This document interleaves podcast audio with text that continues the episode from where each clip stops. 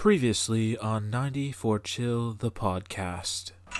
These children are going to the most glamorous of all summer camps, Camp Mohawk. There's a two-year waiting list, and every child has to be voted in. On top of all that, it costs $1,000 a week to go to Camp Mohawk. The question is, is it worth $1,000 a week? It sure is. It's the best darn camp there is. Well, are you connected with Camp Mohawk? Well, I think so. I'm the program director, Jerry Aldini. Well, how do you justify $1,000 a week?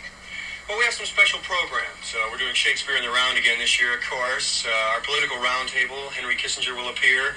Yasser Arafat is going to come out, spend a weekend with the kids, just rap with them. That's amazing. And the kids wanted animals, so this year each camper will stalk and kill his own bear at our private wildlife preserve. Are you sure the children can uh, can hack that? We'll see.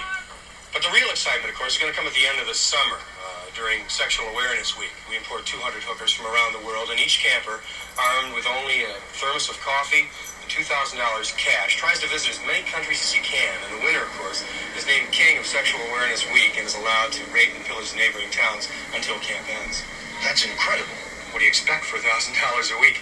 Hey, you have a good summer too, huh?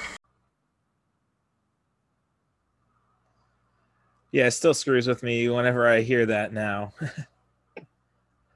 so, welcome to 90 for Chill, the podcast. And this week we're kind of doing a backdoor way of talking about a 1984 uh, comedy classic, which I don't think anything really compares to it still. Um, which was directed by Ivan Reitman, written by Harold Ramis, starring Bill Murray, and you know, throw in Dan Aykroyd and some other uh, Second City folks, and you have a podcast that's probably would have been better timed uh, if we were waiting for uh, Ghostbusters Afterlife. But so, and this week, um, it's a newer format for me because I may have run into you in passing, but um, my guest is Andrew, uh, and I don't want to screw up that pronunciation of the last name. Every, everyone does. It's pronounced TD. It's spelled not TD, but it's German, so of course it's goofy. Oh yeah, no, you're talking to somebody whose last name is Stevens, who gets so upset when I see it spelled with a PH, and you got to blame the Krauts for that one. Oh yeah. So, uh, just to get right into it, then, um, well, I guess uh, you know a little about yourself. I kind of found you through a little bit of mutual friends, all with a comedy background or some extent. Yeah, I've been doing stand up off and on for about five years. Um, currently in an off period because I need to do some writing. Mm. But yeah, uh, stand up in the uh, Central Illinois Champaign area. Uh, just like being funny. Well, that's well. You if you don't want to be funny, then you then I don't know what's the point of living. In all honesty, can't take anything too seriously. So, um, my closest connection to the uh, Champaign scene is uh the uh, Tuttle brothers, which I uh, I got to know back when they were the Phoenix Twins on the uh, independent wrestling circuit. You have known them for a hot minute, yeah. Um, I only learned about the uh, Phoenix Twins after knowing them for a little bit and through some YouTube videos.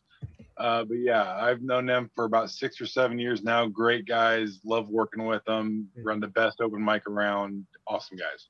Oh no, I've seen them. Uh, to uh, open a lot of acts up, up at the uh, Jukebox Comedy Club, originally from Peoria. So, gotcha. Um, yeah, good bunch of guys.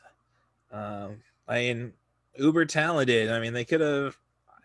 They were they were they were going pretty pretty hard there wrestling wise, and you know you could usually get a get on the big stage twin gimmick for a year or two. So, oh yeah but um so so uh i guess we'll just go right into um you know how we're gonna get to the uh, final destination here um which kind of like i guess that'd be the next step in uh sci-fi i mean horror comedy is trying to get from Saturday Night Live to uh, Final Destination. I guess uh, David Koechner is the closest thing we have to that. But yeah. So we have Saturday Night Live in 1975. You know, it started in 74, and you know by 79, every well 78 really. Um, we start getting uh, movies starring these uh, guys and you got two names in common at least from the creative standpoint i think or i guess from the artist standpoint. You got john landis and you have ivan reitman. Uh, ivan reitman was a producer of uh, up until animal house i would say he was probably best known for his cronenberg uh, films yeah. shivers and rabid.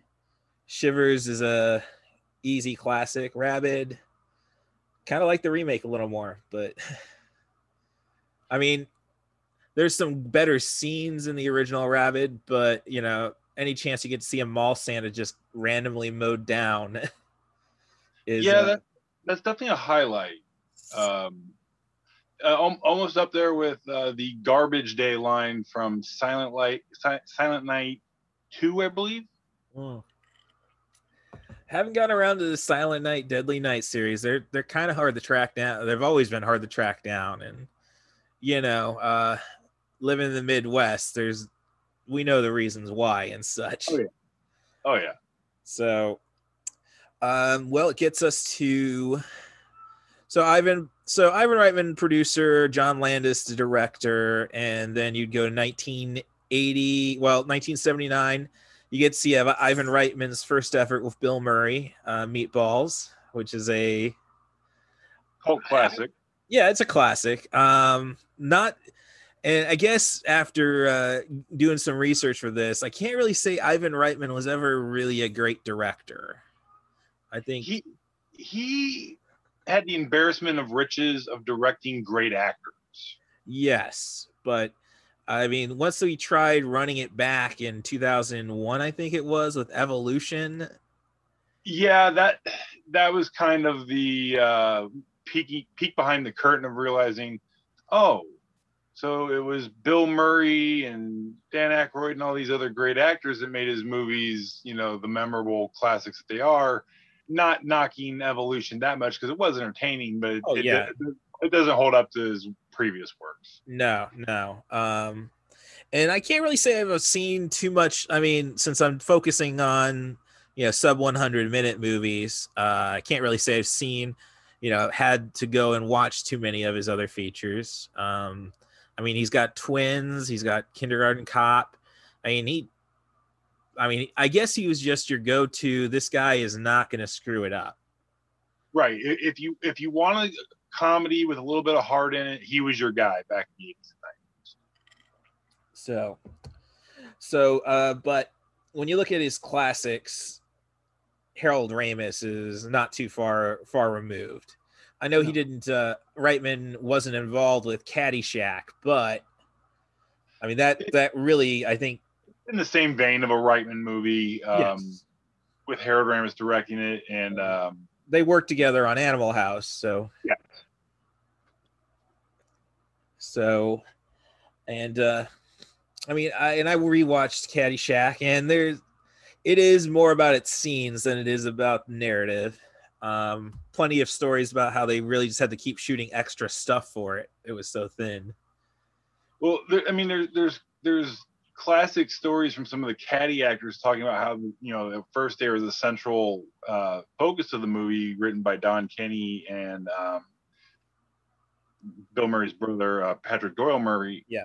But it, it, it, but when you have Chevy Chase and you have Rodney Dangerfield and you have Bill Murray in the, in their heyday, obviously the focus of the movie is going to shift to those characters. Yes, uh, I think that's where I have prefer Meatballs, just because. Uh, I mean the, I can't really say it has a, you know, solid protagonist in it, but you kind of just head to circle, you know, just head back to Rudy, and Rudy is dependent on Bill Murray to work. Right, and they they try to do that with the um, Danny O'Keefe character and um, uh, Chevy Chase a little bit. Yes. It, it doesn't quite flow as good as like you were saying the Rudy and Bill Murray dynamic in Meatballs. Well, I don't know. I I rewatch it and like Rodney Dangerfield. This is like I think it was really his first movie. Yeah, it, it, yeah, it was his first thing uh, out of stand up and uh, late night appearances.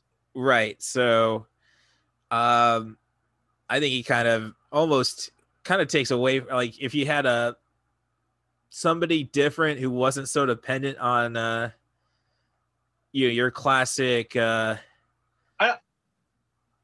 I don't know. I kind of like the Rodney Dangerfield stick. You know, some some of my favorite lines in that movie are like, "Hey, take the stick back. I can see the marks where the jockey was hitting it."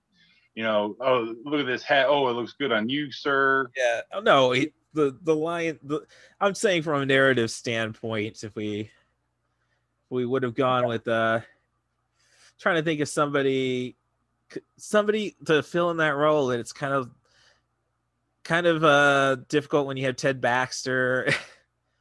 as a guy who's definitely not what he was on Mary Tyler Moore. Right. So, but, but then you bring up an interesting question: like, who from that time could you even see doing that role? Like, I I have a hard time fathoming anyone I could see other than Rodney Dangerfield in that role. Well, yeah. Well, I guess my meet like maybe somebody from uh um Second City uh, the Canadian version. Um, like you, John Candy, say, John Candy, maybe. Yeah, I automatically go to John Candy when you say that. Yeah, I mean, I'd like to say, well, the easy answer is Belushi, but right, that's that's that's like that's the ultimate crutch. right.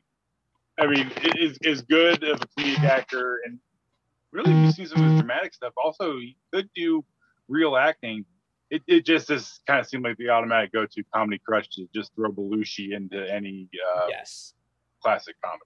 Right. I mean, the only the only real mark on him on him would be Neighbors, and uh, I haven't taken the time to rediscover that one. I watched that about ten years ago, and it what I could see why it gets panned, but it's still I didn't think it was that bad for what it was. Well, I mean, it's int- I mean, that's the only time Aykroyd's really gotten to play the non-straight guy.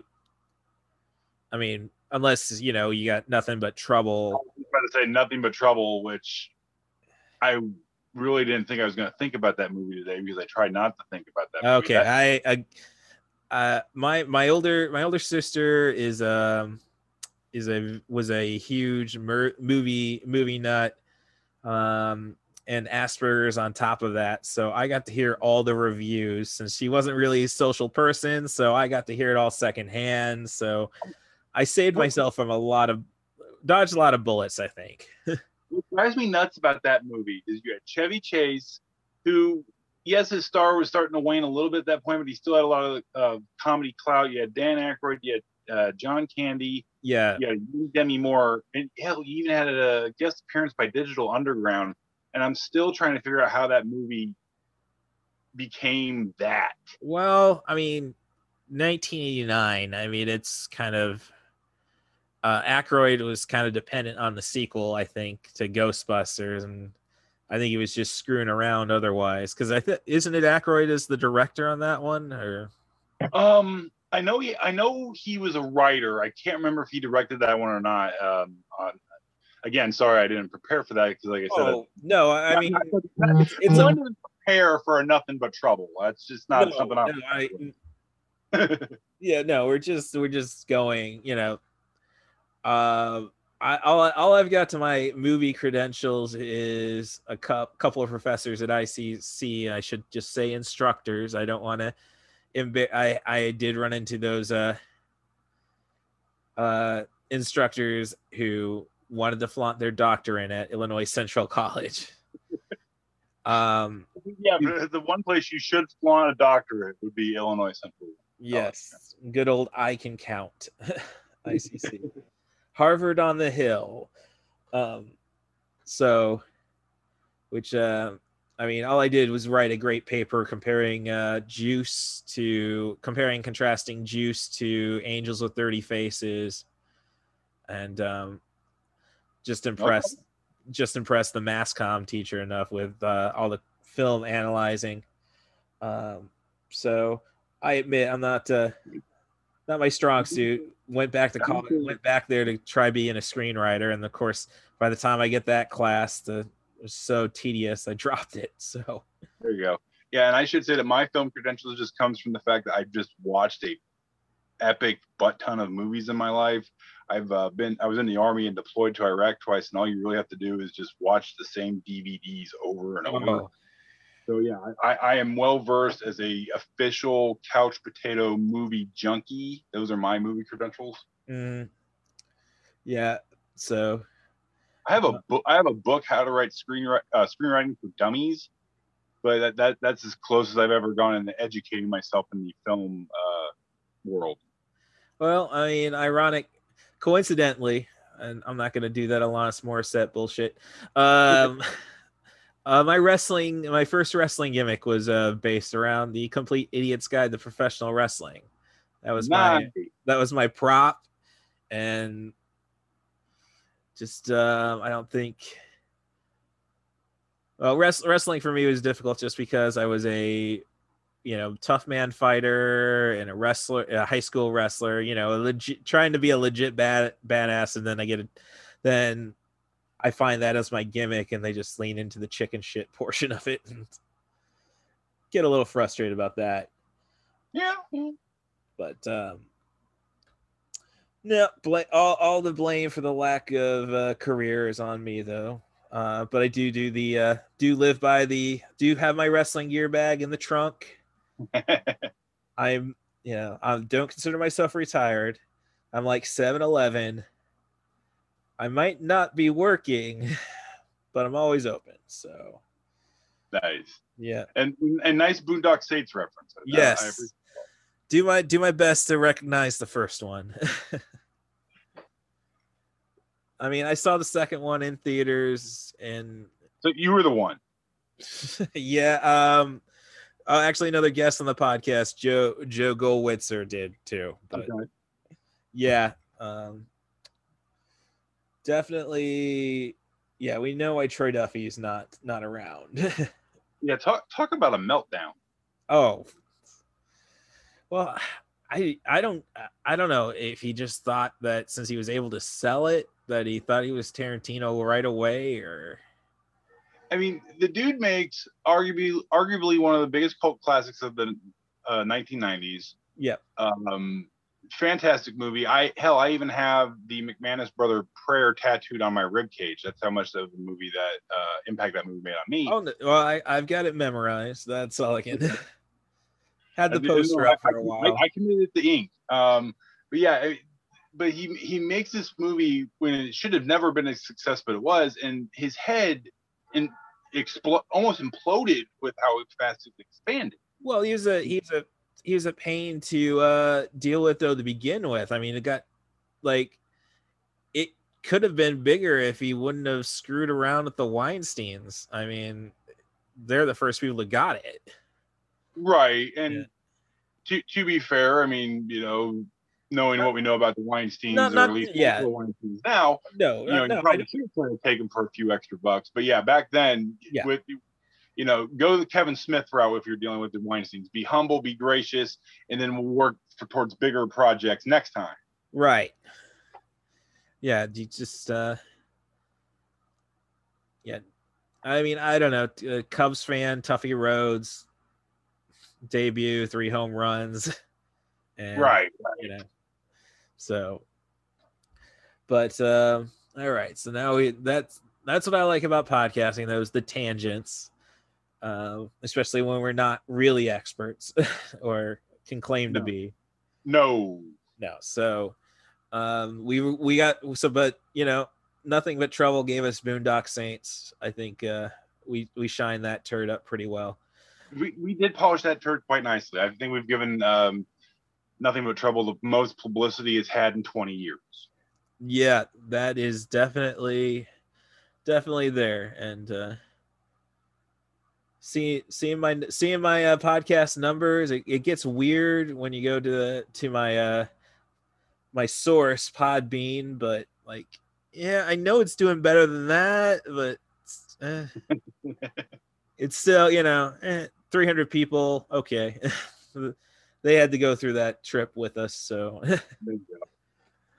um, so we're so yeah, Aykroyd. So that was about Aykroyd and not being, a, you know, his inability to be the uh to branch, you know, branch out from the straight man situation. And um, but again, it's it's kind of a parallel path though, because as I say, John Landis is the other driving force behind getting these uh, Saturday Night Live guys to the uh, top. Uh, with the Blues Brothers, obviously. Belushi, right.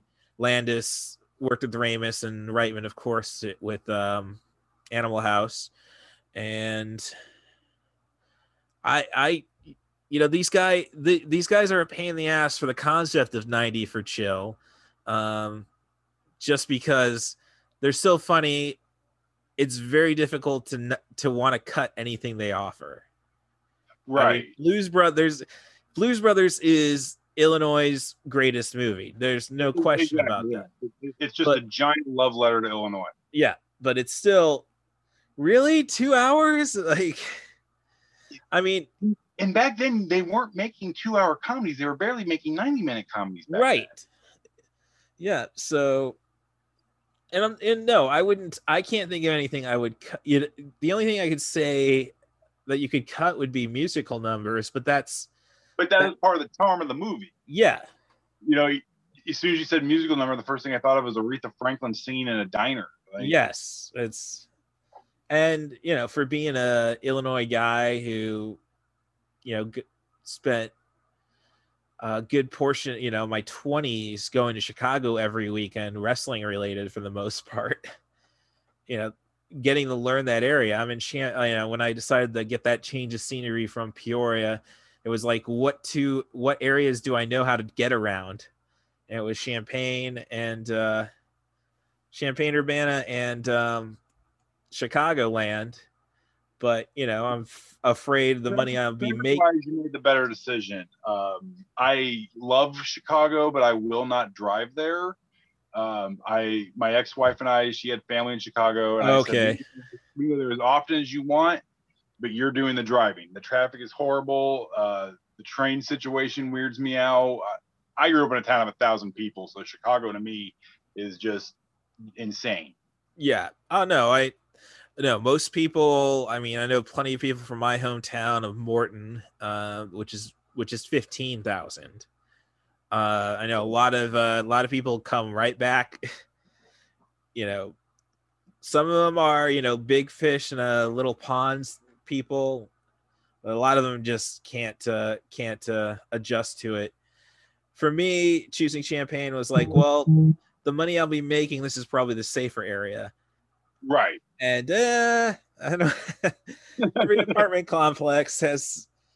I've I've had to deal with the cops some point, and uh, yeah, um, check oh, local listings. Check local listings, but if you see the local Champaign news, it there's always a very mm-hmm. down story. We'll put it that way. It seems like about once or twice a week.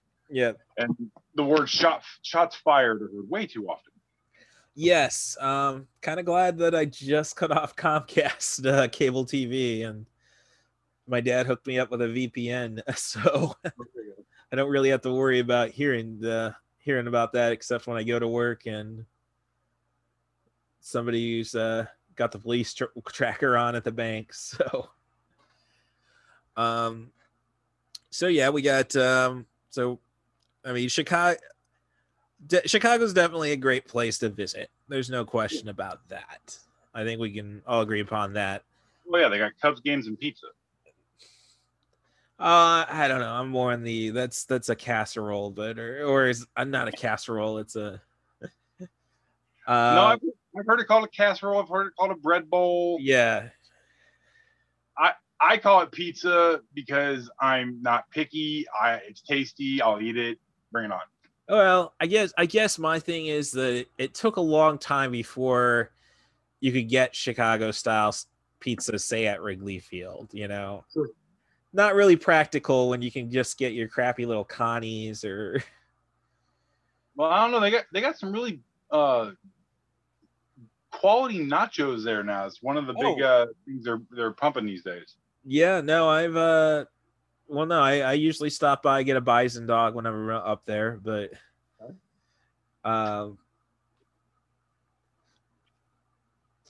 definitely not the Wrigleyville I used to love though. Gotcha. Yeah. I mean, I mean ever since they put this put the scoreboards up, it kind of like Yeah, I've, I've heard a lot of the diehards, you know, poo poo that.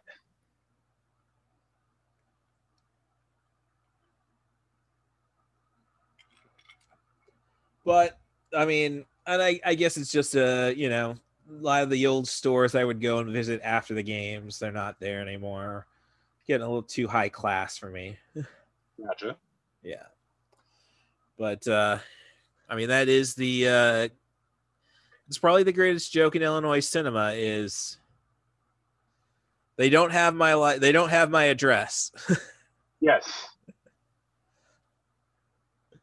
So, but um, so I mean, then we so we're going from, I guess the only stop in between here and the destination, uh, would be Stripes, which is that is kind of the, I guess you kind of say the dress rehearsal for Ghostbusters in a sense. Yeah, because again, you had Harold Ramis doing a lot of the writing on that one. Um, Reitman directing. Reitman directing. Uh, it was, I, I believe, it was the first time the three of those guys got together. Yeah, Jack, they all on the same page, so to speak. right. Yeah, and, and of course, again, again with comedy legends like John Candy and whatnot in it. Yeah, John Larroquette, Lar- Larquette's all right.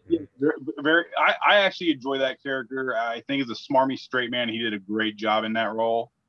Um, it, it's definitely, like I said, I was in the army. It's definitely a movie that we quote a lot. No, I'm a okay. I'm a bigger, huskier guy. So like when John Candy's like, you know, I figure, you know, I join the army and lose a few pounds, and you know that, that resonated with me. Yeah. Um again that that one does feel long. I don't think there's any way to too many movies I think in that one. Um, yeah, because they spend they spend you know a good chunk of time on the training portion, and then they spend an, an equal amount of time on them out of basic training. Yeah. So it was, it, it- yeah, you're right. It was it was almost like a tale of two movies. right. I mean, you, you wanted- movies. you want an action movie. Right. It, it was two good movies, but it was also two. I don't want to say butting of heads, like I said, with the second half of the movie. But um, yeah, I, like I said, it's still one of my favorite movies. But it, it definitely does kind of have a slight. I don't want. I don't want to use the word identity crisis midway through, but it definitely does shift tones.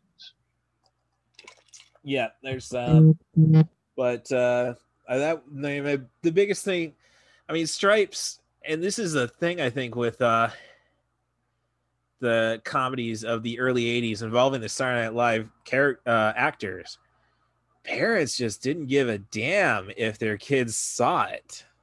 Well, you got to remember, PG thirteen didn't even exist at that point. PG Yeah, thirteen not until about three or four years later with Gremlins and Indiana Jones. and the Temple Jones. Doom. Right, but what I'm getting at is Stripes is a definite R. Oh yeah, Caddyshack, uh, I was kind of like, okay, did we really need to? Well, it, it's twelve thirty and I'm watching this, so maybe we needed the boobs there, but it's um, as a imma- as a perpetual uh, immature teenager, I think we always need the boobs. But you see, I've had but, but I agree, they don't they don't add to the comedy. right. I've written blogs also too, and no, I can't, I can't, I can say they're so brisk in um, such brisk breast in Yeah, in Caddyshack, they're almost blinking and missing boobs.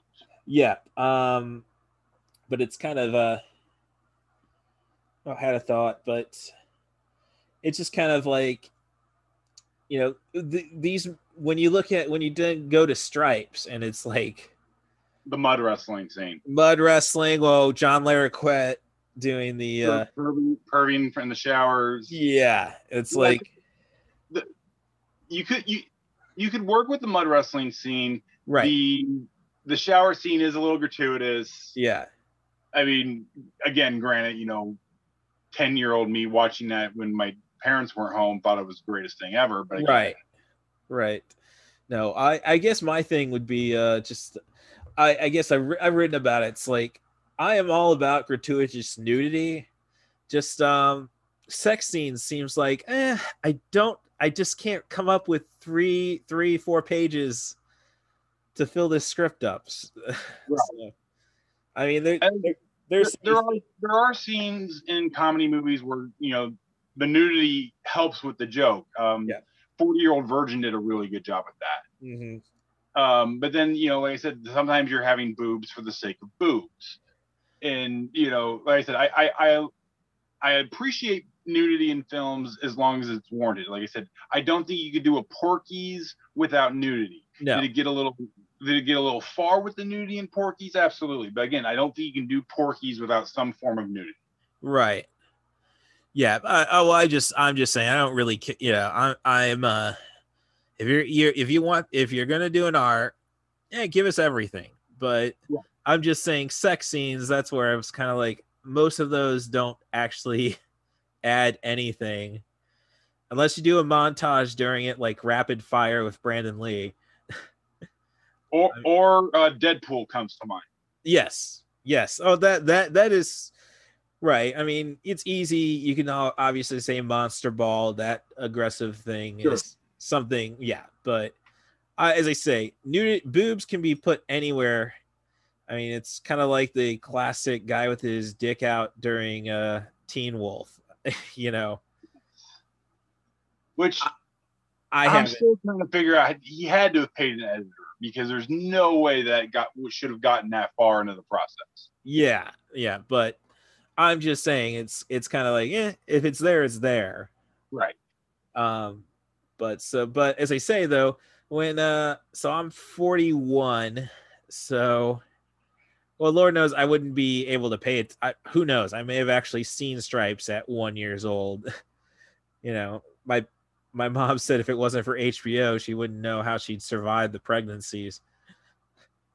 Um but i don't know. I was raised as the second oldest child, but the child who seemed the most normal. I, I got like I couldn't see R rated movies till I was 17 and I can remember watching um, Barbarella with my old man when I was probably seven years old. And for those of you who have not seen the classic uh, sci-fi movie Barbarella, the first five minutes of the opening credits is a woman floating around undressing and naked in space. yes, yes. Um I, you gotta admire the Fondas. I mean, they have such a legacy, but they're not afraid to to do that weird stuff. um, but I, I I don't know. I I would think that Barbarella still got a got. This is this is where we get into that weird realm of uh PG without a PG thirteen. Right. because I think it's still a PG, and then you even have the orgasm scene. Yeah, Uh, well, with back then R required like blood and guts. Like sex didn't fall like it, it, it- you weren't going to get a G obviously with a Barbarella, but you would get a very strong PG. Right, um, like my dad back in Peoria every Thanksgiving, um, one of the local radio stations, like after at, at noon every Thanksgiving would play the entire Alice's Restaurant song. We, we have a station here in Champaign that does the same thing. Oh, now I'm glad you.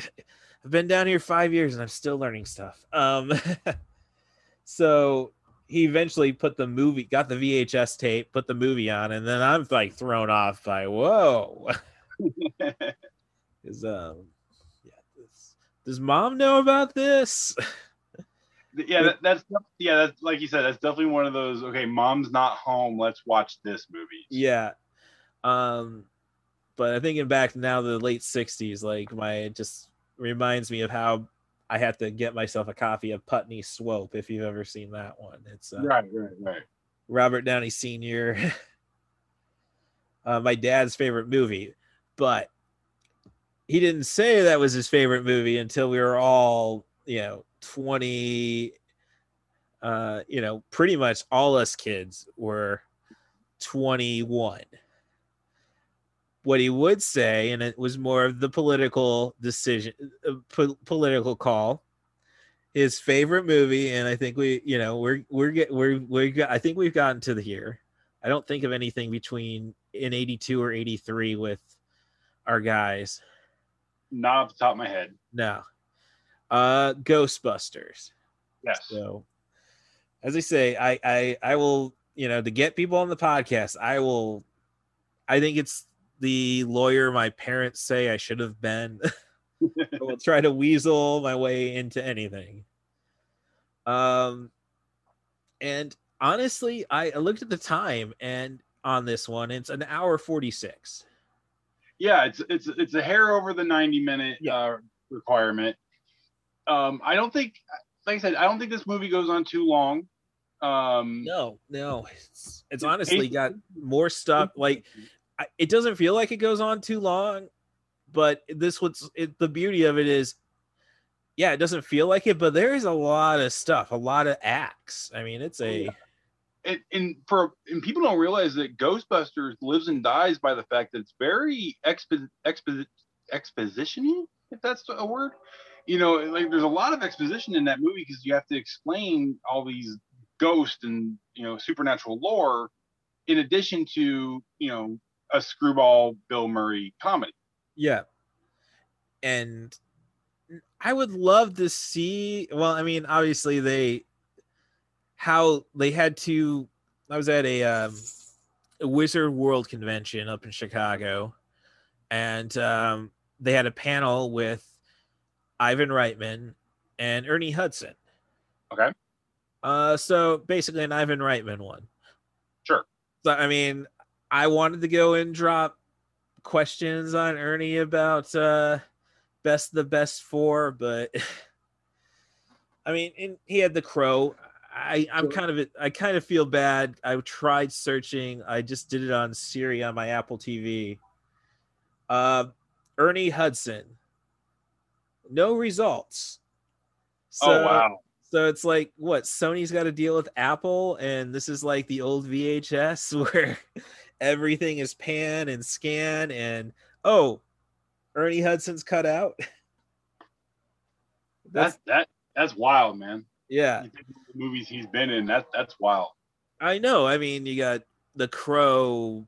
Um, Substitute. yeah. Oh, that that now it's like I got to start looking down the times of those the substitute franchise. I mean, they're all bad movies, but Oh, they horrible movies, but horrible in the best way possible. Yes, I mean, uh, especially the Treat Williams stuff where he's beating kids off the yo-yo to like, Oh, I, for- I totally forgot about the yo-yo.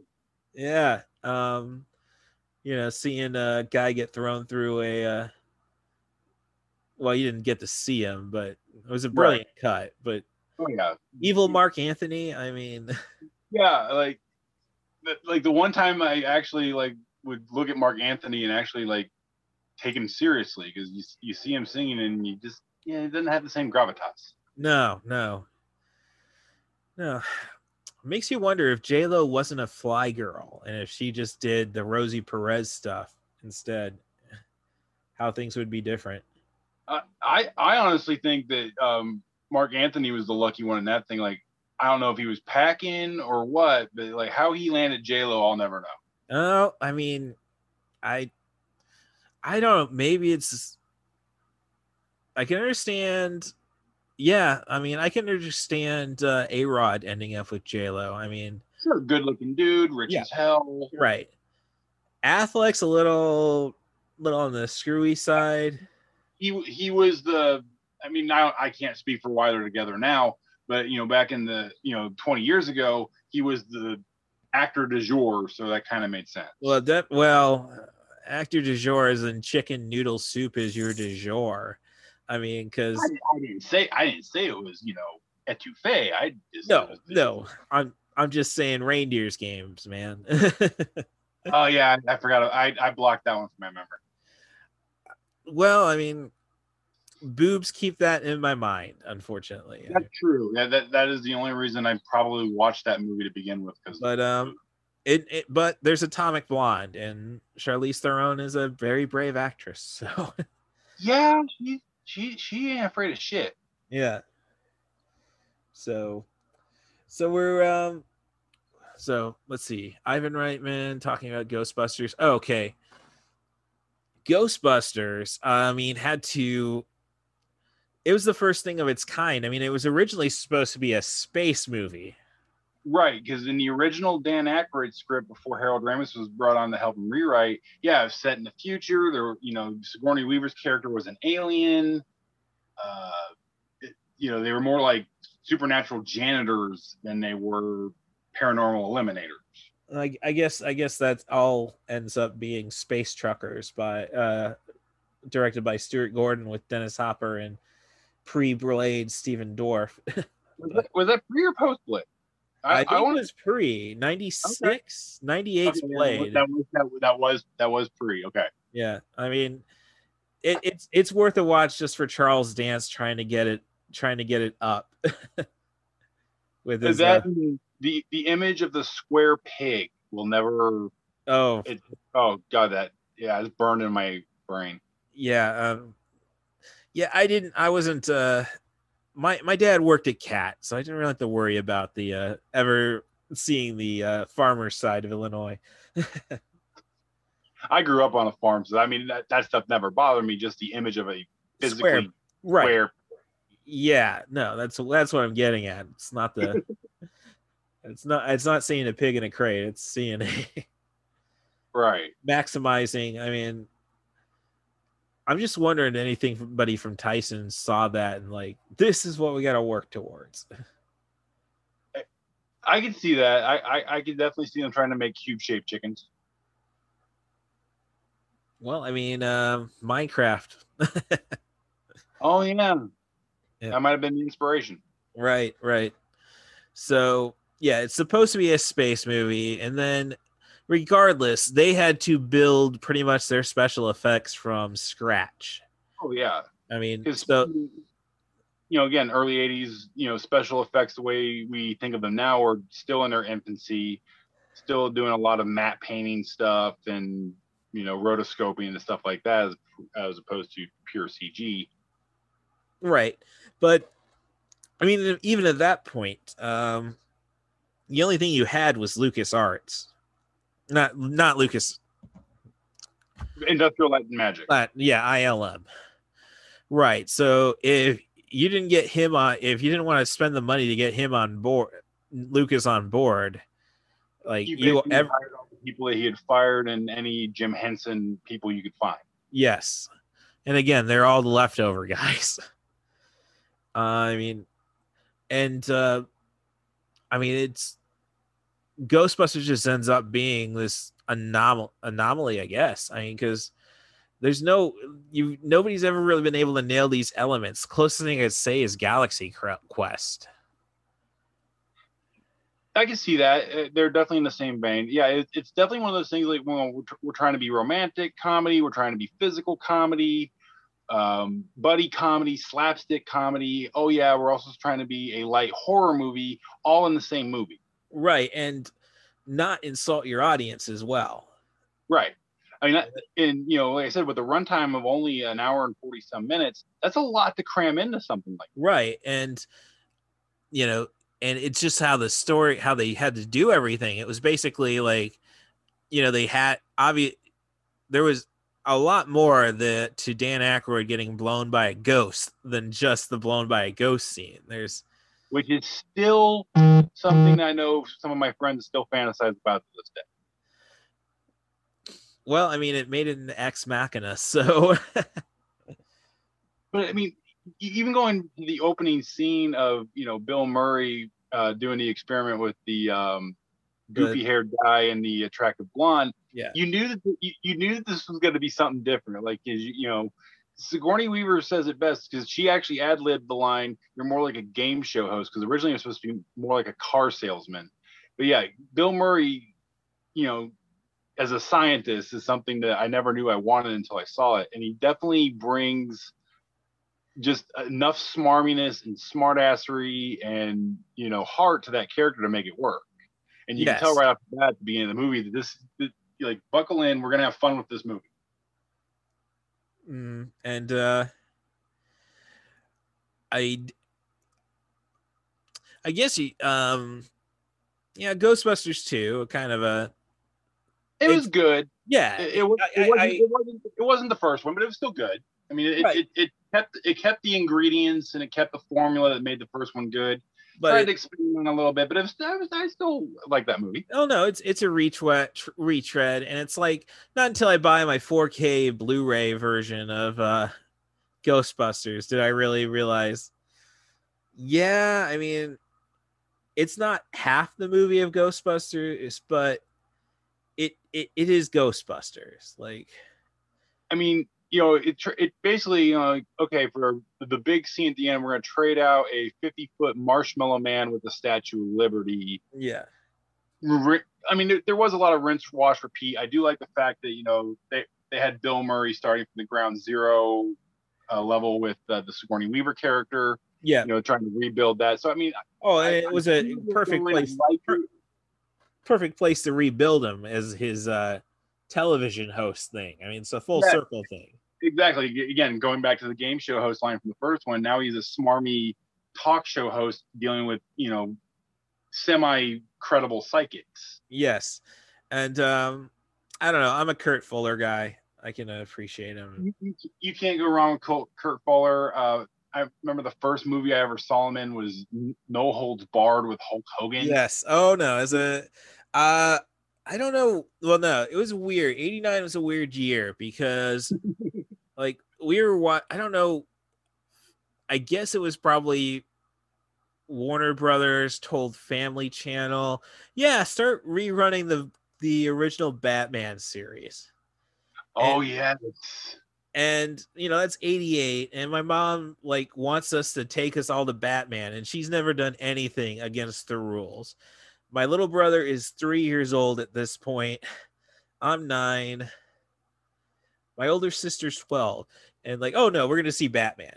All right, that's cool. And then uh you say um all right, Hulk Hogan, you know how much of a wrestling fan I am. Like you, Correct. you got me to go through this pre-diabetic shots and shit as a three, four year old by bribing me with Hogan toys. um, yeah, I got to see this, and it's like, nope, nope, PG thirteen. Like now the rule applies. but yeah we'll go see batman which was a movie that should not have been i mean should not have been allowed for children Oh no, I remember- it's because I was probably eight. I was eight or so years old when I saw that, and it it, it scared the shit out of me. Well, you know, that was the beauty. I guess that was the beauty of uh, Batman Returns. It course corrected my mom on that one. Oh yeah, Um, so that it was, it was it was more campy. It was more cartoonish. It was more in line with the target audience. You know, because you know parents back in 1989 when that movie came out, like, oh yeah, because Batman's on Saturday morning cartoons. You know, Yeah. the Justice League and Super Friends and whatnot. They kind of forgot about the Frank Miller comic books that these movies were loosely based on. yes, um, I think more Alan Moore. Uh, of course, more, yeah, of course. Kevin Smith uh, pointed out this on a dinner for five. Um, when it, going back to Tim Burton and the um, ape Lincoln joke at the end of the 2001 remake yes. of Planet of the Apes, and I guess uh, Smith had already done it in his comic books. Yes, he, he done it in um, his uh, Chasing Dogma comic, I believe. Yes, exactly. No, and uh, I guess his publisher said, "Hey, do you want to put this on page six that Yes. Tim Burton stole from you?" Oh yes, and they were laughing and jovial, and then you know, the the tee hee hees don't translate the print very well. Yeah, but then uh, got pissed. Tim Tim Burton's pissed. He responds, "I don't know what he's talking about. I don't read comic books." And then Kevin Smith's final retort was, "Well, that explains Batman." Exactly. Um, but uh, 89, you had Ghostbusters 2. And then, you know, dads are just so much cooler than moms if you have them around, I guess. Because, I mean, it's, it's a changing world. Um, my dad found UHF he actually went and watched it himself before he let us watch it. But oh, wow, he was very he was very adamant on letting us watch it after he watched it. So again, a PG thirteen, and really all you can say is about that is the Gandhi two and the Conan the Librarian were a little intense. Now, see, here's the difference between your father and my father. My father saw UHF, and we were banned from watching it in my house. Oh, you see, because my father has a uh, low tolerance for stupidity, and he oh, just okay. He, he didn't think there's anything funny about it. He just thought it was stupid. And of course, at this point, I'm again, I'm about I'm about eight years old. I already have three Weird Al Yankovic albums yeah. upstairs that I'm listening to religious. And the fact that I couldn't watch that movie for many years, I didn't watch that movie till I was probably in my 20s. Yeah. Yeah. I still, it, it, I mean, it's still as good as it was back when I was a kid. I'll say that about it. Um, but uh, going on about 1989, I guess it was like Batman just kind of, I mean, Batman was, you know, 88. Well, I think 87, 86, maybe even 85, there weren't a hundred million dollar grossing movies. No, um, there, I mean, there, there was good action movies in that time frame, but as far as like a, the big blockbuster, yeah, nothing, nothing, yeah, nothing over, yeah, nothing made over a hundred million dollars until uh, Who Framed Roger Rabbit, which I'm again, I was talking about how my father didn't appreciate UHF. He didn't care for that one either, but at least that one was allowed to be watched in the house because he figured it was a kids movie because it had cartoons in it. Never mind all the sexual innuendos. oh no, I, I, I, I have my VHS copy from. yeah, um, no, I have not taken the time to frame by frame it, but I have, and it's not. Oh, it's correct up. Yeah, but you know we're the generation that bought Girls Gone Wild DVDs. I mean, those are uh, definitely not. If I, had a, if I had a nickel for every time I woke up from a bender in the late '90s and heard one of those commercials on Comedy Central at 1:30 in the morning, I could have retired years ago. Well, as they said in basketball, you know, if I had a nickel for every time La-Z-Boy got me out of the jam. I'd have a shit ton of nickels. Exactly, exactly. Um, but yeah, I mean, Ghostbusters is, I mean, this is the movie that, you know, I think everybody kind of just thought Bill Murray, Dan Aykroyd, and company, you know, Chevy Chase, Steve Martin, we're all just going to be something you could laugh off and a flash in a pan. Sure. And no, no one, no one expected the legacy this movie would leave behind. I mean, it spawned multiple animated series, toy lines, sequels. Yeah. You know, uh, say what you will about the reboot, and uh, we're not going to go there. Well, um, I, I it, that let's just say Sony puts that out with uh free vo- when you subscribe when you start your Vudu subscription, or at least that's how I have a copy of it. I haven't watched it. It just seemed like an ill-advised idea. Like I can understand maybe having two female Ghostbusters, but I, unless I, this is going to be I, Bikini Kill meets Ghostbusters, I've seen the movie and I want to pre- preface this by saying I love every actress in that movie. I think they're all funny. I was excited to see the movie. I thought it was a, an interesting concept. They're just bound by, you the know, legacy or well, the, the, legacy of the other one obviously is you know a, a big boot to fill.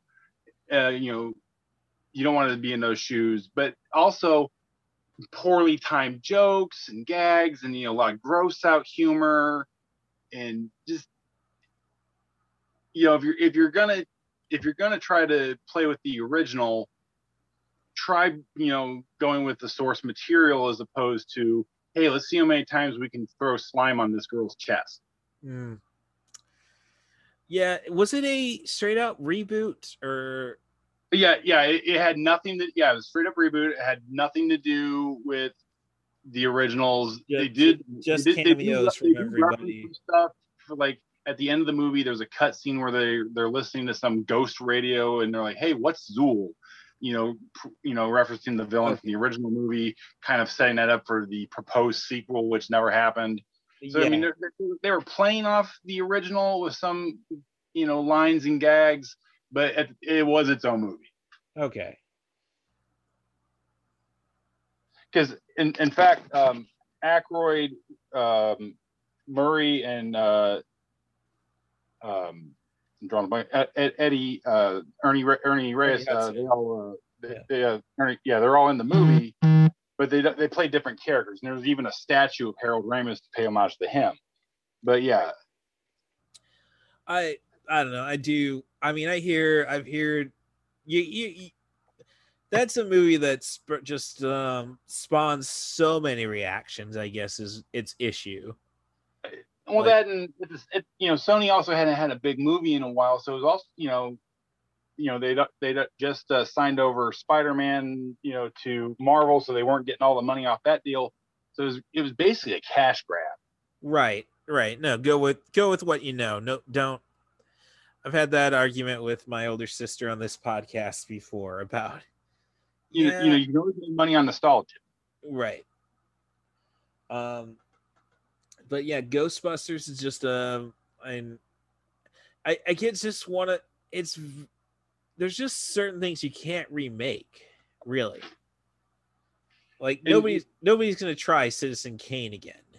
Right, exactly. You're not going to see a Citizen Kane. You're not going to see, you know, Gone with the Wind re- remake. Well, there's there's good reason that there's not going to be Got the Win remake. Besides the obvious reasons on that. Yeah. Um, but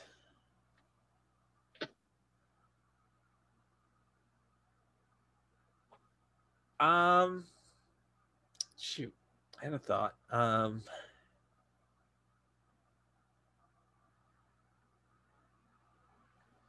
So yeah, you can't you can't you can't go and um, remake or reboot, try to recapture if you're not um, doing what you're. I don't know. Well, I was I was basically going to say last last two weeks ago on this podcast, I suggested Michael Pena as Scarface, but I would only want to see that if he's playing the character he played in Ant Man.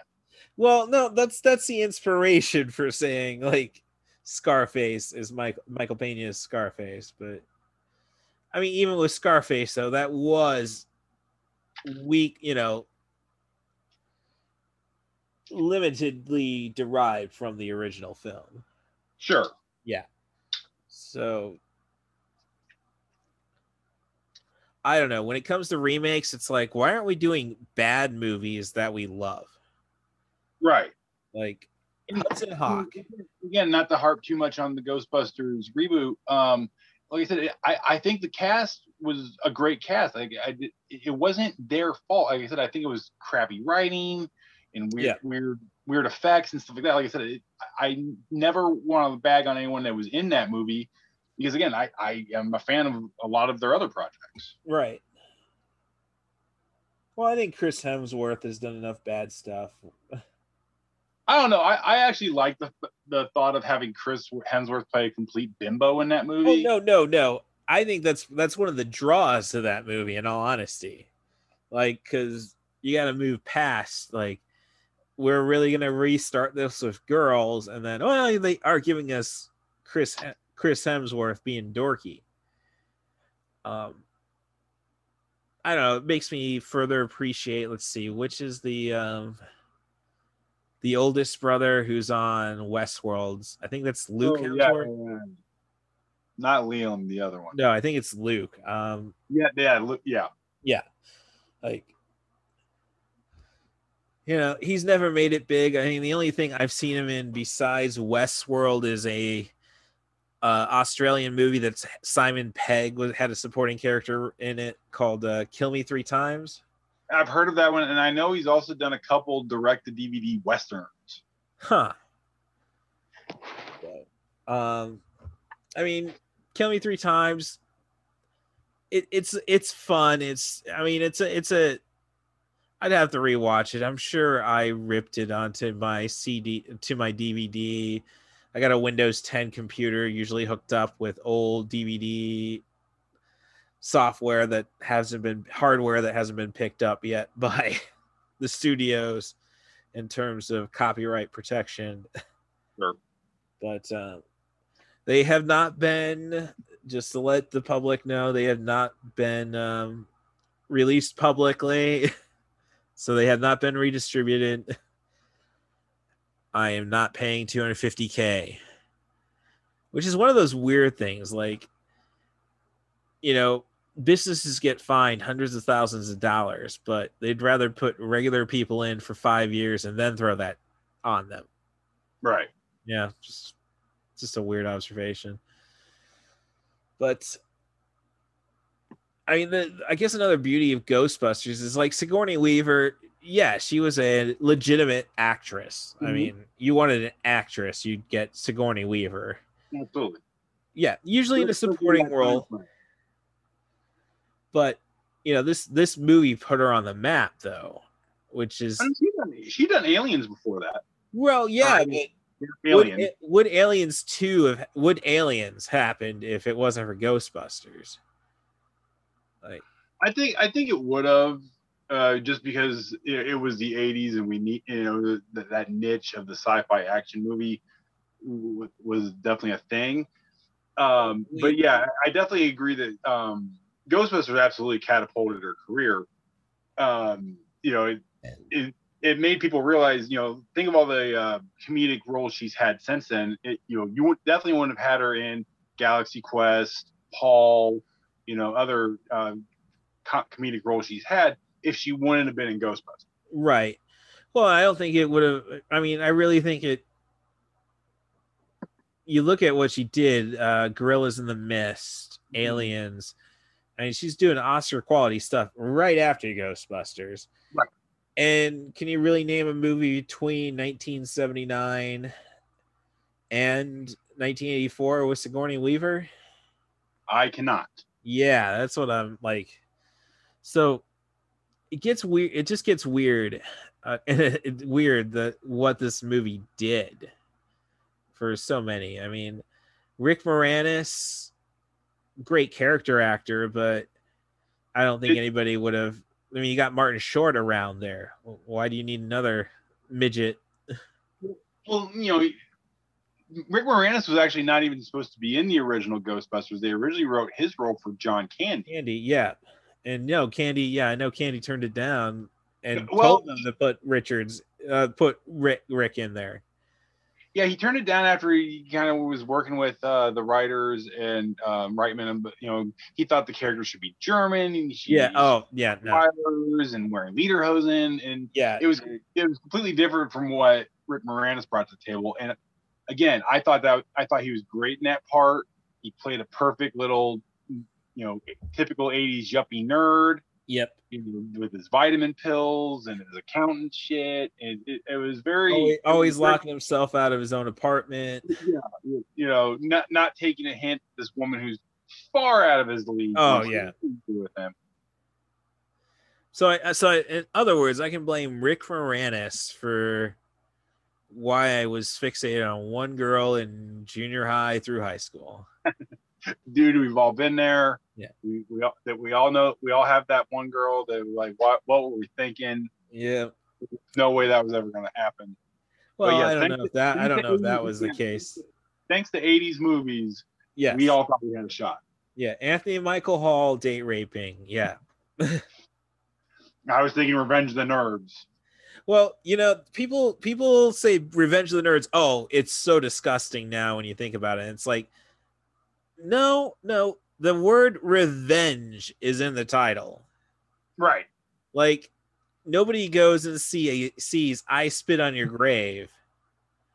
Thinking it's gonna be a wholesome family film. Yeah, well, expecting like, oh, she's going to go and go and successfully go get her weight rape kit done. The police are gonna do the right thing and immediately process it. I don't know. I mean, with Revenge of the Nerds, as much as I love that movie, it, it, it was on heavy rotation in my house for a while. I, I could see some of the criticisms, you know, as far as you know the date rape aspect, and especially you know the the whole filming without consent, taking pictures and putting them in pie tins.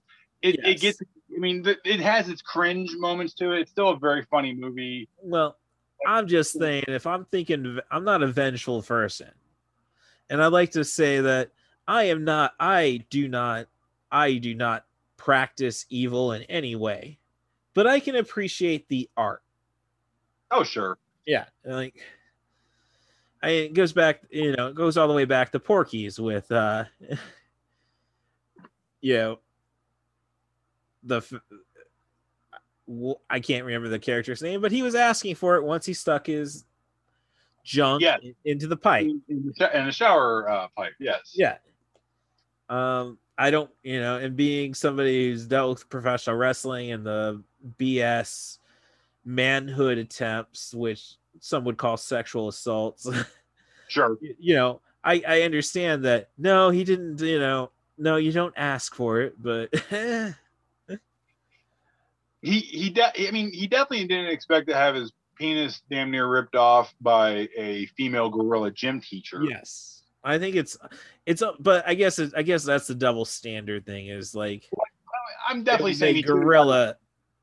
he should have definitely got his comeuppance. But yeah, he, you know, at, at the end of the day, you put your pecker in a pipe hole, you're not expecting a PE teacher to damn near rip it out. Yeah, no, not not some eighth wonder of the world bullshit. or was she the ni- no? China was the ninth. And China was the ninth, yes. Yes. Andre was the eighth. Yeah. So, yeah, in the background, I just just for stimulation, I got Ghostbusters going on right now. So, Okay. uh, you know, you're gonna benefit. We're not gonna end up with a two-parter because, like, okay, no, credits are running. Gotta wrap up. Um, so right now, uh, we're at. She's not my girlfriend. Oh, gotcha. What's your I- favorite? what's your favorite scene in the original Ghostbusters? Oh, that's just it. There's just so like There's I a lot to choose from. I can just mean- go off on the I I'm interested in her because she's a client. You know, she sleeps above the covers, three feet above the covers. she barks, she snarls, she drools. That that's a good one. Um, one of my favorites, and uh, I, I quote this line often. Uh, they're in the mayor's office, you know, like dogs and cats Yes, living together, together. Mass hysteria. And to this day, if I, you know, something happens, instead of saying like "son of a bitch" or something like that, I go automatically to "mother puss bucket." yeah, but there's just so many great lines in that scene, you know. Until True. This man until till Dickless here shut off the grid. yes, Is this true? that's true, Your Honor. This man has no dick. That's what I heard. yeah, like I said, it's definitely one of those movies where the one-liners are plentiful, the scenes are memorable. Um, like I said, and everybody was playing their character perfectly. yes. You know, you had the hopeful, eager, scientific guy with Dan Aykroyd. You had uh, the straight man with, um, Harold Ramis. well, I was going to say Ernie. He was kind of your man. Oh. uh, the, the Well, that- that's that's the interesting about Ernie because that was supposed to be Eddie Murphy. right. So I like he's got Well, some. He, he might have the best. He might have the best lines. You know, Mhm. if Like said, he- somebody, somebody tells you, ask Yeah. you if you're a god, you say yes. Yeah. But yeah, and then you had, of course, the dry wit scientific guy with um, Harold Ramis, Yeah. and you know his, his scenes with Annie Potts were hysterical because she's basically doing everything but throwing her panties at the man. Yes. He's just oblivious. You know, Right. like mold spores and fungus. Yeah. I mean, I guess that was my the one thing I wish they would not have done with uh Ghostbusters 2 is Oh, you, you wish they would have uh, expanded on their uh, possible relationship as opposed to having her go with Rick Moranis' character. right. I mean, okay, one, why are we putting her in a red wig? Uh, that I, I blame that solely on how they drew her in the cartoon. Oh, okay, yeah, the real Ghostbusters. Yeah, yeah. The cartoon came out before Ghostbusters 2, so that had a lot of influence. Basically, like what can we do in Ghostbusters 2 to tie into the cartoon and sell more toys? Yes, yeah. Um, I don't know. For me with Ghostbusters, I prop my dad. Again, my dad loved it. I mean, it's it's no Putney Swope, um, but uh, like he watched it and then he brought it down. He was going to show us a. I don't know what happened. It was like he didn't rewind it far enough back. It's straight up to the marshmallow Okay. battle. And as a you know four year old seeing a flaming face by the end of that, I was totally freaked out. Oh, guess- sure. Yeah, I guess it wasn't till I was I guess it probably wasn't till the cartoon came out that like okay, I got to I got to actually see what this is. Well, see, I I was exposed to the cartoon first because that movie came out when I was about two years old. Yeah. So I saw the cartoon, and that got me to go see Ghostbusters. I actually saw Ghostbusters 2 before Ghostbusters. I was probably eight, nine years old before I actually saw Ghostbusters. Okay. So yeah, it was a cartoon that drew me in, obviously, because you know I was the you know I was the demographic for that cartoon. Oh, And of course, you know the cartoon is going to have all the little kids go see the sequel. Who pro- most of those kids probably didn't even see the first one. yeah, I don't I, yeah, I never I it's it's it's weird now that I have a nephew and niece and Star Wars Mhm. and everything like Right. Um, They probably can't tell you anything about Return of the Jedi, but they can tell you all about Star Wars Rebels and Oh Clone yeah, no, I'm I'm trying to catch up on the Clone Wars now since I cut Comcast off, and it's like, all right, I guess I just have the uh, Disney Plus, whatever. um, but it's um, and then that's also got some weird parental opin- decisions on my behalf. Like I saw, like I will take a day off from work to prep for a Star Wars release. Okay. and uh so i went and saw rogue one and like all right this is all right pretty good. Yeah cassian andor shooting the informant that's a little intense. But you know i've been giving my nephew lightsabers toys what have you and then once darth vader goes and just hacks the hell out of uh, The, the- people the stuff end. of nightmares that Yes, scene. It's like, the, no, it's the Darth Vader we've been hearing about for 30 years, and Yeah. we finally get to see yeah the can't Dark Lord of the Sith. yeah can't can't let can't let my nephew see that Oh, I, I see. I'm the complete opposite. I took my nephew, who was six or seven at the time. Well, my see nephew would have been, let's see, what, four years old at the time. Like, Okay, that's a yeah, that's a little much. yeah. Oh no! I now now it's like, all right. Next time I'm visiting my parents, I'm gonna put Rogue One on, just just just to see, because he's had night Star Wars related nightmares. I mean, we're kids, you know. Sure. Any yeah, any influence. I mean, he didn't have to deal with Gremlins. I mean, that's like I did not get. I wasn't comfortable with Gremlins until uh, me and my uh, ex girlfriend saw it at the art theater. like, Oh wow. yeah, Uh, No, Gre- Gremlins was one I never had a problem with. Like the, the only thing that kind of sca- like jump the jump scare stuff scared me. yeah. Not so I'm not. A, little I'm not a jump scare horror guy. I I prefer like, yeah, no. I want to see what Jigsaw is going to do to this guy. I mean, I appreciate a good jump scare. Yeah. There are some movies that you know, horror movies, especially in the late '80s, early '90s, that relied too heavily on jump scares. yeah, But you know, I, I, I said I appreciate a good jump scare. right. Um, like I said, Gremlins, it has probably about three or four good ones, but like I said, it's just one of those things like you're you know you're you're caught in with like dealing with these you know demonic muppets, and then all of a sudden there's a jump scare, so it kind of throws off your perspective. Yeah. speak. Um, I mean, 84 is 84 was just one of the weirdest years in cinema because you end up getting this PG 13 out of it.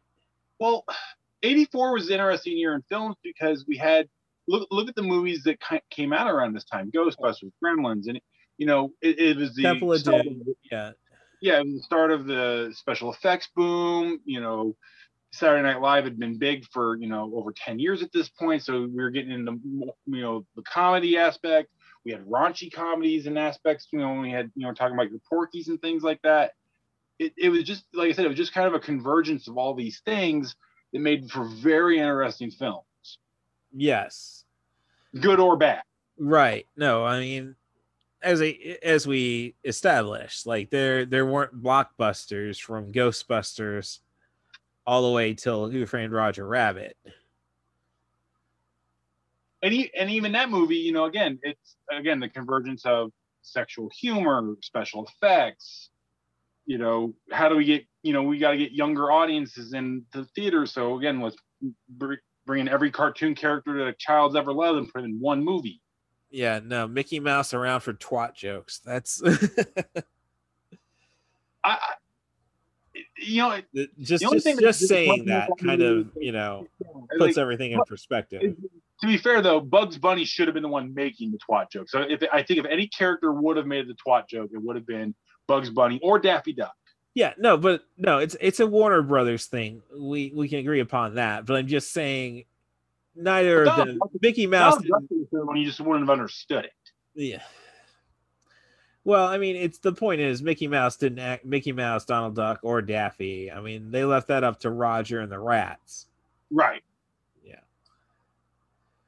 Which it's kind of a shame we haven't gotten a sequel from that because it's like you had enough original characters. I think are true fans. There was a planned uh, sequel. In fact, if you go online, you can actually uh, see, See the script. No. the script. I, I'm aware of that, but it's like Yeah, if, if you if you go on, I believe Low Carb Comedy's website, they actually do a script reading of Roger Rabbit Two, uh, Toon Patrol or something like that. And Yeah. it's actually, and the funny thing is, it's actually a prequel. It takes place before. It takes place in World War II, which was before Who Framed Roger. Actually, Okay. Yeah, no, I've seen. Yeah, we all saw what Walton Walton Warner Brothers was doing with World War II. Uh, Yeah, that's probably not a good idea. So, but um, We've been all over the place. Yeah, no, stuff. no. And well, we're we're we're we're we've basically, as I said, I I just need to get the content. So I'm willing to work with the guests however I can. I've got this guy who hasn't responded yet. Like I've called him out on the podcast. I've gone and texted him, like, come on, man, you want to do Batman. Because you thought this was called 90s for chill. Like, no, I'm not gonna do no. We're look, you you can you can just talk about you if you go from do you take Danny Elfman, you go to Pee Wee's Big Adventure, you go to Beetlejuice, which would be a great combination if we could somehow work Beetlejuice versus the Ghostbusters. oh wow. Uh, I mean, they, I mean, well, it's Sony, it, it it's Warner Brothers. around the same time. Yeah, it wouldn't work. No. You, you can't you can't make it happen. I don't know. Sony Sony doesn't really have a uh, streaming service, really. Crackle don't count.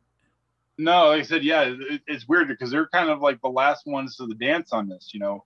Well, Everybody Lion- else, Well, yeah, no, okay. Nobody takes Lionsgate seriously, but well, no, I don't even think people at Lionsgate take Lionsgate seriously. they're they're a great distributor. I, mean, I think I think they have most of the A twenty four stuff. So Uh, first Punisher movie. Not not not the one with uh, Hasselhoff. Warzone. With- Warzone. with uh, you know Warzone with uh Ray Stevenson. That's that's I mean they they have their horror movies, but it's yeah. I I can I when you say when you think Lionsgate and you think horror movies, you understand why they're not getting in the streaming game. I, I want I want to go back and correct myself. Hasselhoff was in the Nick Fury movie. Dolph Lundgren It was in the Dolph. It was in the yeah Dolph Yes, Lund. I, I, I I, want, to correct my uh, 80s icon Marvel. Well, you see, I'm a huge. uh I have not watched either of them, and I'm a huge Louis Gossett Jr. apologist. So it's kind of like I don't think there's much you have to really apologize for for a lot of his movies. I, I mean, they're they're they're good movies. Iron Eagle three and four. They're good movies if you're hammered. Yeah, okay. All right, yeah, yeah. Um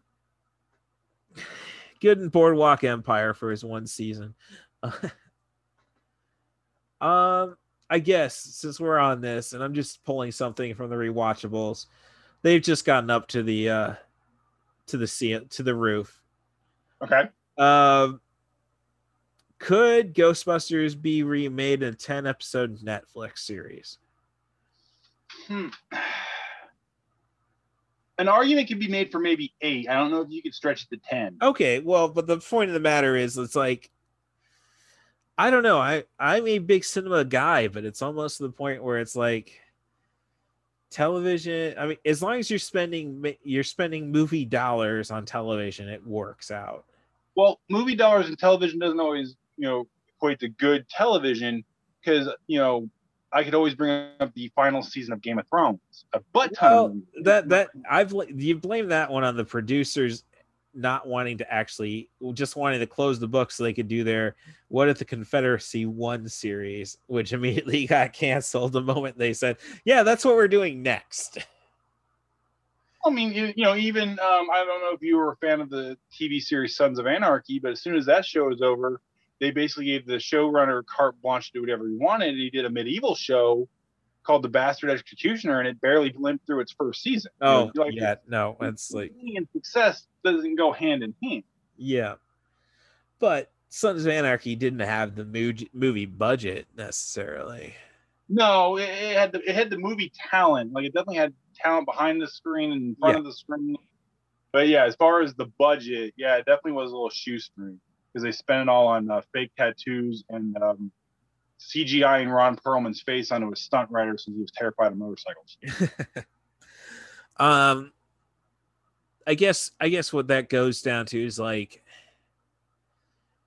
i bring up westworld i guess and that's what i would think you'd want kind of have a vibe with ghostbusters in a sense. Okay, I can see that. yeah i mean westworld definitely is a movie budget on a I mean, could you? But the question then becomes kind of like the Jeff Goldblum thing from Jurassic Park. Just because you could, Could. doesn't mean you should. Like, could like could you make it the Ghostbusters series? Absolutely. Should you? Probably not. Yeah, well, I don't know how much I after doing a binge for my Jeff Goldblum episode of the podcast cuz he he's such a talent, you need to give him that extra 30 minutes. Oh, sure. I mean, he really you have the fly. That's Fly, that I um, mean, bre- when it comes to brevity. sure. Yeah, the fly uh you I have not seen Earth Girls Are Easy, but that's still an hour 41. I love how dumb that movie is. Yeah, It's a, it's, I mean, it's it's one of those movies. You turn your brain off. You look at Geena Davis in a bikini in the early '80s. Oh, well, late 80s, but No, yeah, early late. Yeah, I guess it was more late '80s. You know, Damon Damon Wayans and Jim Carrey are your supporting cast. Let that sink in for a minute. Two of the biggest comedy names of the '90s were your were your background comedy characters. right. Well, I guess when it comes to Jeff Goldblum, it's still like, I mean, he was gold in Buckaroo Banzai. Yeah. And that that's that's slightly long. It's almost the point with this podcast to make it work. It's like, you know, if I probably watched the you know time the credits on Ghostbusters since it was so much special effects and such, Mm-hmm. the credits may have pushed it beyond the Oh yeah, the, the credits tack on close to ten minutes. Well, I mean, in the '80s, I think it was closer to five, six minutes. Because I think my older sister was saying like Little Mermaid had the longest credits for a while. Yeah, well, a- animated movies generally do have longer credits. Yeah, but yeah, it's, it's Miller time. All right, that's where we're at. Okay. I don't know. I never pictured that. I never pictured that ensemble drinking Miller. I always seen like Murray would be drinking like some sort of cheap Scotch. Harold Ramis would be doing like I'm sure craft brew was still a th- was still probably a thing in the early '80s. He would be drinking a craft brew. in New York, yeah, Oh yeah, you know, um, Aykroyd would try to act like a big guy and drink uh, tequila shots, but only get about two of them in.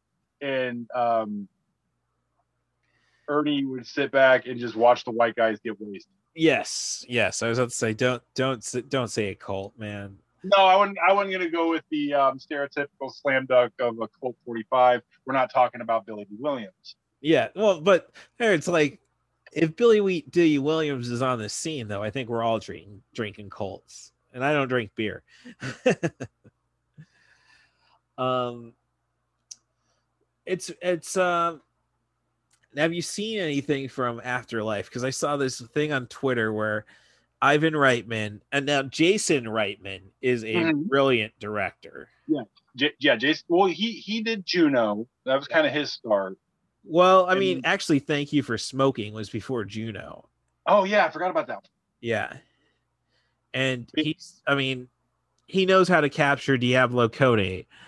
I mean, Diablo Cody probably would be I think she's got probably got the talent, but she's definitely Right, right, right. yeah, no, she's not a director at this. And I think uh critics will agree. a little bit of the, like the trailers and stuff I've seen for Afterlife, I, de- I definitely like it. Definitely has the spirit of the original, which gives me hope. Um, I like kind of the fact that almost everyone kind of has forgotten that they existed. You know, Yeah. being almost forty years after the fact. Right. Well, I the one thing I've seen was like Ivan Reitman showing a clip to Bill Murray of like Paul Yeah. Rudd.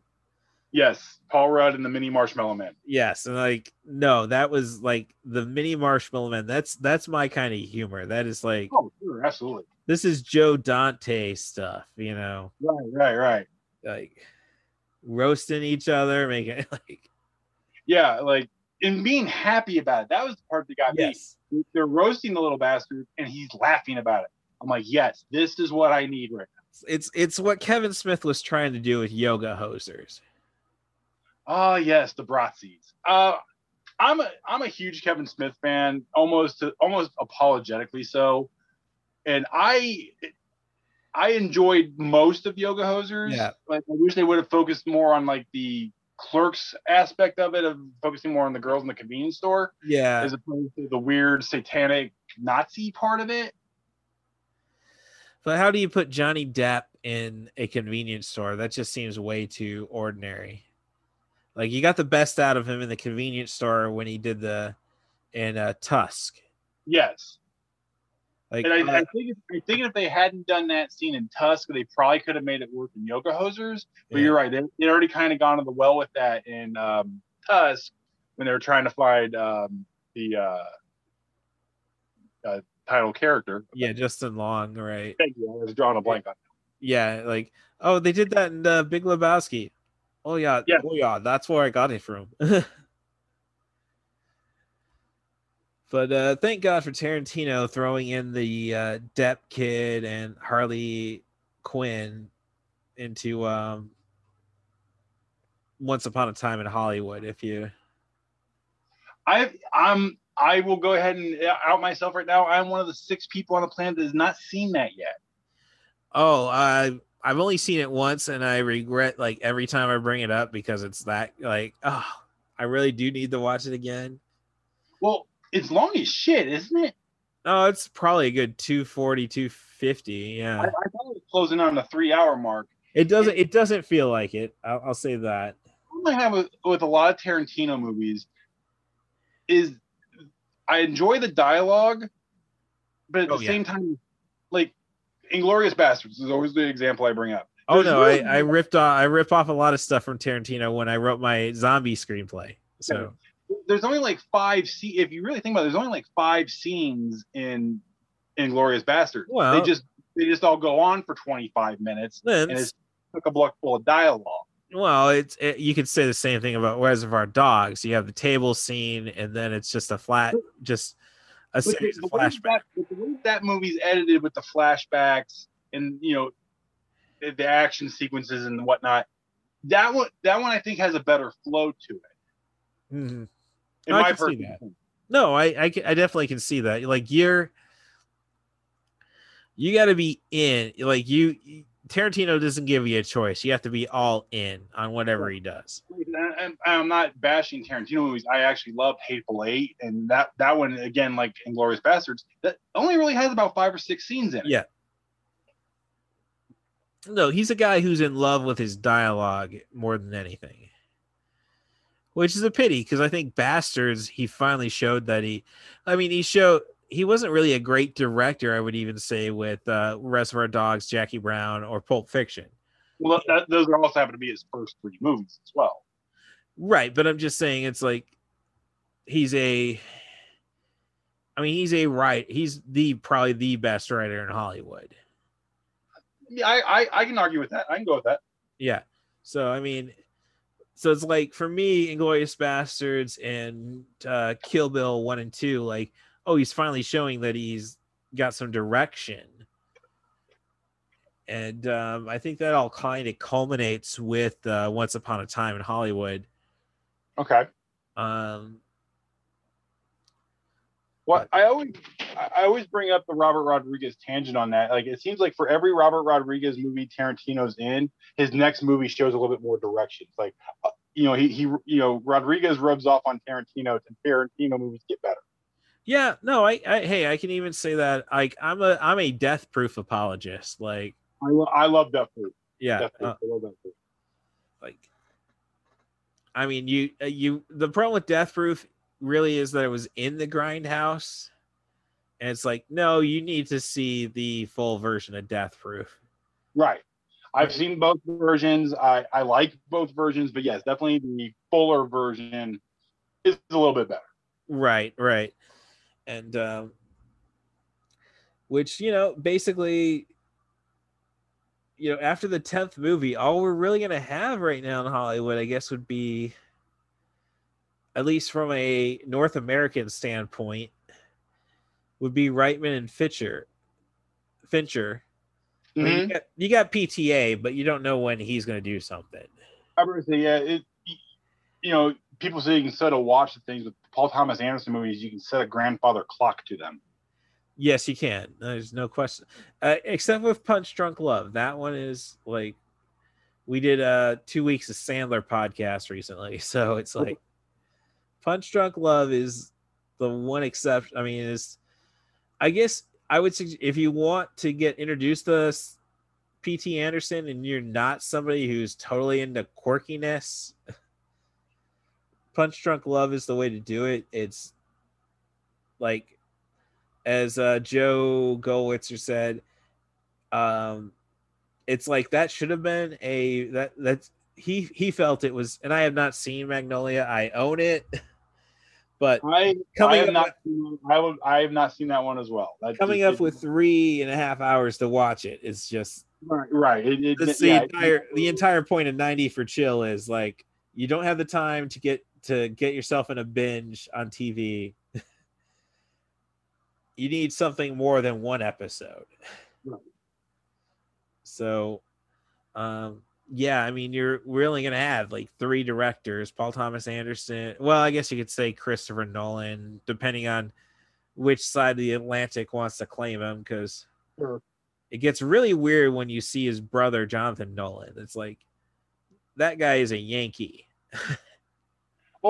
you, you, you talk about which side wants you know it's, it's a lot like guy ritchie movies you Oh. know some movies he, some movies he makes for the american audience and other movies are so british they need subtitles Yes. Oh no, and those are the ones I prefer personally, but but um all right, so Murray's got the girl, directed by Ivan Reitman, is up there. So I think that's got the good ghostbusters song going on and everybody's happy now yeah, you know, that's that was my biggest thing coming into this. It's like, how could I get this below get this into the 90 for chill time frame? Under 100 minutes. Like, do I cut the Ghostbusters montage?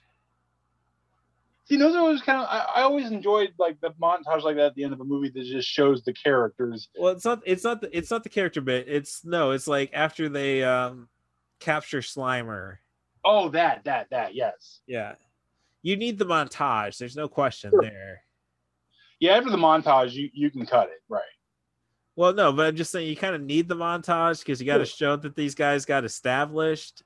Oh yeah. So it, it's so it's it's that's the only thing I think you can cut from this. It's like and it's almost like I want them to th- like I've seen this scene of the two homeless guys arguing Bill Bruce Lee versus You know, and talk. You know, get a good power forward for the Knicks. and- yeah. So but um no, I mean it, it's just more and more you want you think back to Ghostbusters, the more and more timeless you think it is. I mean, you Sure. realize it is. Um, you know, I, you know, a lot of the scenes that were cut from the movie, you know, going back to that, you know, were, were small things, like small little things, like you know, Rick Moranis going up to Sigourney Weaver, going, "Did we?" And she's like, "No, Lewis, no." yes, you know, yeah, yeah. totally did not bone on top of the skyscraper. No, no, no, no. I do remember that being filmed and cut. It's kind of the stuff that you know that was filmed and you know that was no, that was written and the the problem with the time, you know, like oh yeah, we're running out of money since we had Yeah. to invent everything. Yeah, we had to get a giant marshmallow suit. Yeah, like um, I mean the entire going back to the uh, ghost blowjob. Yes, It's like there there was supposed to be an entire set piece. Yeah, yeah. It was, supposed- yeah, it was supposed to be a much larger portion of the film than the uh, ten seconds we got. yeah so i mean but yeah i mean it's it, it's just you rarely get something as brilliant as ghostbusters something so perfect Well, I mean, it, it's a movie that still holds up. I was watching it on TV literally two days ago. It was on, uh, oh, I can't remember what channel it was on, but it, it was on, and that's one of those movies I'll even watch with the commercials. Like, Yeah. I love that movie that much. Like, if it's on TV, I'm watching it. I got the DVD. well i'm i'm more of the type who like when my uh, girlfriend was caught me watching goodfellas like on bbc america it's like you know what? Screw this. I have this on digital. Let's switch the input and go from there. But if it wasn't on tv i wouldn't go and be like the snooty cinema snob. Sure. Yeah. I mean Well, and the fact that you know, forty almost forty years after that movie came out, we're still excited about a you know the third installment of of that trilogy timeline. You know, not counting the Right, all female version. You know, like I said, forty years and it's still holding up. We're still excited for more. It's still, I would say, it's just as popular as it now as it was then. Right. But I think what it comes down to is you have to realize though, if it wasn't for meatballs, and Right. it wasn't for Caddyshack and Animal House, Yeah, if it, if it wasn't for all those Saturday Night Live movies from back, you know, back in that time frame, if it wasn't for that, you know, that cast, those act, you know, those comedians, yeah, we wouldn't have that. and it, it it's kind of nuts that we have. I mean, I guess you could say with some Will Ferrell movies, we kind of gotten that, like Ricky Bobby. I'll give you old school. No, Anchorman. Yeah, I, you, you, you hit a weird. I mean, this is gonna get me in so much trouble with some of my comedy friends. I'm not a huge Will Ferrell fan. I Oh. love him on Saturday Night Live. His movies, not so much. No, no, I totally understand the disconnect there. It's he's a he's definitely a writer more than he is. I, I loved him on Saturday Night Live, and, you, and even you know when he would come back and do guest spots or host, even you know when he would have these films, I enjoyed his work on Saturday Night Live more than I did Talladega Nights, more than But- you know the Anchorman movies. More, uh, But you know. he but he's he his uh he's a character actor oh yeah, and no, there's no way he should have had all these leading, you know, these Oh, yeah. projects. Like and the, and I and I definitely understand the disconnect there. Um but uh but even then with that with him it's like he's the only Saturday Night Live guy really doing anything from that period.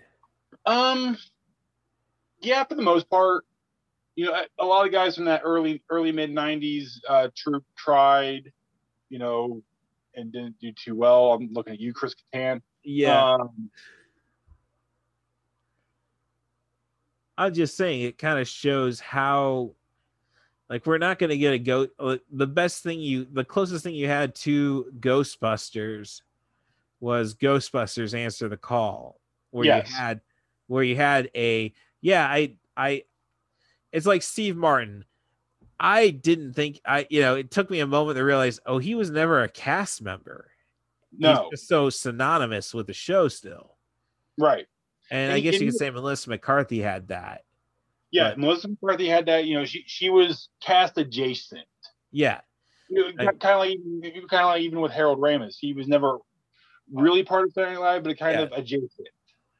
No, he was definitely like Oh, there's that there's that Second City show. I mean, you know, obviously the argument being made if it wasn't for Second City, whether it be the one north of the border in Canada or the one in Chicago, we wouldn't have Saturday Night. Oh no, no, that's that's like that's the ultimate irony. The most New York thing is a prod product of Chicago and Toronto. Toronto. Well, and you can say LA with the Groundlings, but sure. I mean, Groundlings has you know they've had lots of Saturday Night Live uh, yeah. as well. But um, yeah, I don't. I just it's just what really weird looking back on it, and this kind of brings us to the base that I'm selling this podcast on. the uh, Reitman, Ramis, Murray. Y- you know we're getting to Ghostbusters. I think if you're a smart, smart, smart guy, like you're not going to oh, talk about Ghostbusters regardless of your rules. sure. I mean, I mean, going going back to like you said with Meatballs and Caddyshack, Animal House, you know, from there all roads lead to Ghostbusters. Like it was gonna happen. It had to happen. Right. And it's just weird that we haven't. I'm just saying, it's just really when you stop and look at it, it's weird we haven't had something like that happen since. Well, I mean, you know, there, there you you go on a whole tangent of you know as far as what is funny now as opposed to what was funny 40 years ago, what you can get away with then that you maybe can't mm, now? Well, I, I'm one of the types who just basically good like I think Mel Brooks has been paranoid about his kind of comedy working. It's like, no, if you nail it, you just you just have to, you have I mean, to just nail it. If somebody walked into you know a movie office today with the script of Blazing Saddles, there's no way that movie gets made. Well, there's no way that well, but I'm there's no way a major studio is going to make it. Sure. Um, but I'm just what I'm just saying, and it hardly got made to begin with. Anyhow, yeah. they had to uh, like Richard Pryor got cut out of that movie. Well, it, it's funny, like people, you know, people realize that Richard Pryor was a writer on that movie, and you would think a lot of the stereotypical uh, African American stuff is what he wrote. He wrote most of Mongo's scene, like Mongo just pawn in Game of Life. That was Richard Pryor. Yes. No, I mean he's I mean, he he was, but I'm just saying, like the sheer fact that Richard Pryor was attached to a movie about sure. racism. No, I'm just saying you have to like, if you nail the comedy, oh sure, it can be done. Which I think is just like okay, so comedy is a greater challenge now than it was. Okay, I'll give you that. Years ago. So, yeah, no, I and fully acknowledge bleeding heart liberal, but man, like I think it was a it was a um we were doing cards against humanity at the bank. Okay. And then whatever it was, if you could choose to end something, and then there one of the one of the cards was racism, and it's like and it was my choice on which card won, and it's like this. What do you mean it's not racism? I I, I can't help but laugh a little bit. I mean, right racist humor when done right is very funny. As I but, said, you just have to nail it. You can't miss. Sure. Yeah. Like so. say when when you when you miss, we get things like Pootie Tang. Yeah. Right. Soul Plane, stuff like that. Yes. Yeah. So that that's where I get off on comedy, but um so yeah, I'm just looking at the guy staring out of the uh, Ecto one right now. Somehow, there's no way a reflection of those three people in the driver's side window can work. So, but uh, thank you very much, Andrew TD, for uh, coming on to the podcast. Thank you very much for having me, man. Yep. Uh, where can they find you on social media? Do you have anything to promote? Um, I have nothing to promote on social media. You can find me on Facebook and uh, Andrew TD. Um, you can find me on Instagram and Twitter at uh, ClassWatch. And um, I have 25,000 followers on TikTok at The Couch Man. So, oh, please, right. Well, yeah, I, I, I, don't do much with my day except make TikTok videos. So I'm essentially a teenage girl. Dang, I, I didn't realize it was actually like you know, it it I thought it was a younger man's game, but I no, I, I am 39 years old here in a couple weeks, and yes, I spend way too many time my too many hours a day on TikTok. But I'm, I'm more than I care to admit. No, that's if anything, that's my regret for being being more of a right wanting to be more of a writer than a performer. like um because I don't uh yeah. Um I don't know. I can perform like if you give me something like I've been in stupid dance offs and wrestling rings. Like we're gonna do the Kid 'n Play. Oh yeah, okay. Yeah. Well, okay. Um, like I've never actually seen any of those movies, man. it's like, okay, no, we can hit it. and I'll nail it. And then I'll No, kick the promoter in the I'm- head. But- I'm of the thought that all comedians are narcissistic attention whores, and that's why we do what we do. We just want people Oh, to look no, at and that I can definitely tell you that I am I am amongst you at least in terms of the diagnoses. Re- wrestlers and comedians, you know, they're, the parallels between the two are so close. It's not even funny. oh no, it's it's it's really just the difference of punchlines. Literally and figuratively. Yes. Well, thank you very much for coming on. Great talking to you. Uh, if you got another idea, let me know about it. Love to have you back. Awesome. Thank you very much. All right. Can I hear a wahoo? This podcast is protected under the laws of the United States and other countries. Unauthorized duplication, distribution, or exhibition may result in civil liability, criminal prosecution, and the wrath of the tall man. Boy!